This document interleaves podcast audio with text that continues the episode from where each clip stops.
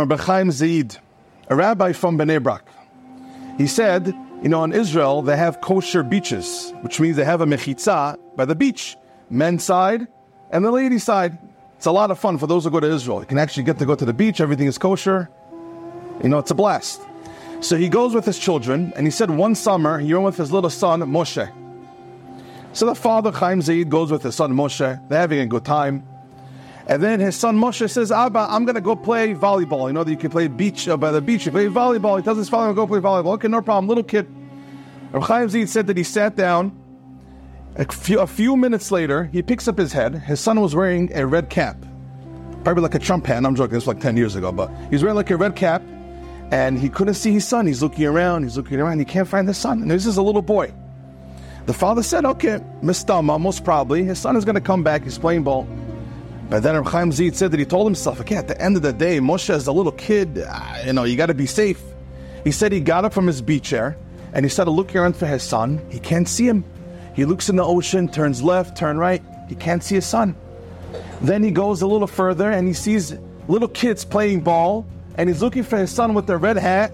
He can't find Moshe. Oh, now he started getting nervous. That's pretty scary. Should never happen to any person. That's pretty scary by the beach, you can't find your little son. Scary stuff. He walks more, he walks more. Then he started asking people, Did you see a guy, a little boy with a red hat that just a few minutes ago? No, no. He started getting nervous. Then people started jumping inside the water to try to see maybe the boy Chas Shalom already drowned. And Chaim Zim was explaining it, how scared he got, and he said he doesn't wish on any person to have that pachad, that fear at that moment of God forbid, Chas v'shalom, Chas Shalom, that your son is lost, and maybe, maybe he, Chas Shalom, drowned by the beach, by the ocean. And they're searching and they're searching. He said 10 minutes pass by, 15 minutes, 20 minutes, more than 30 minutes. Suddenly, the lifeguard calls somebody, and the mishtara of the beach came over to Reb Chaim Zaid, and they started almost, I guess you would say, prepare him for the news.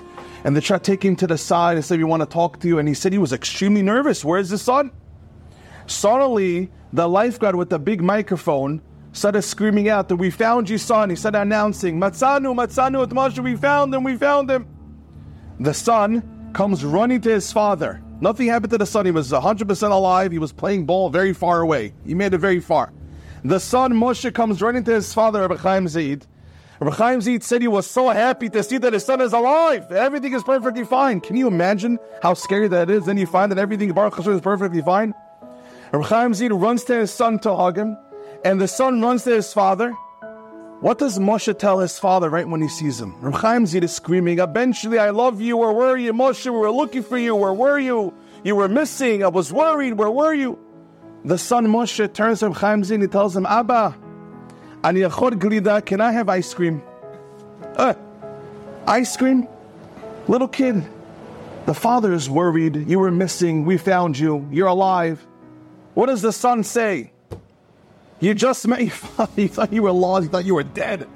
Abba, efshar glida, can I have ice cream? Can I have ices?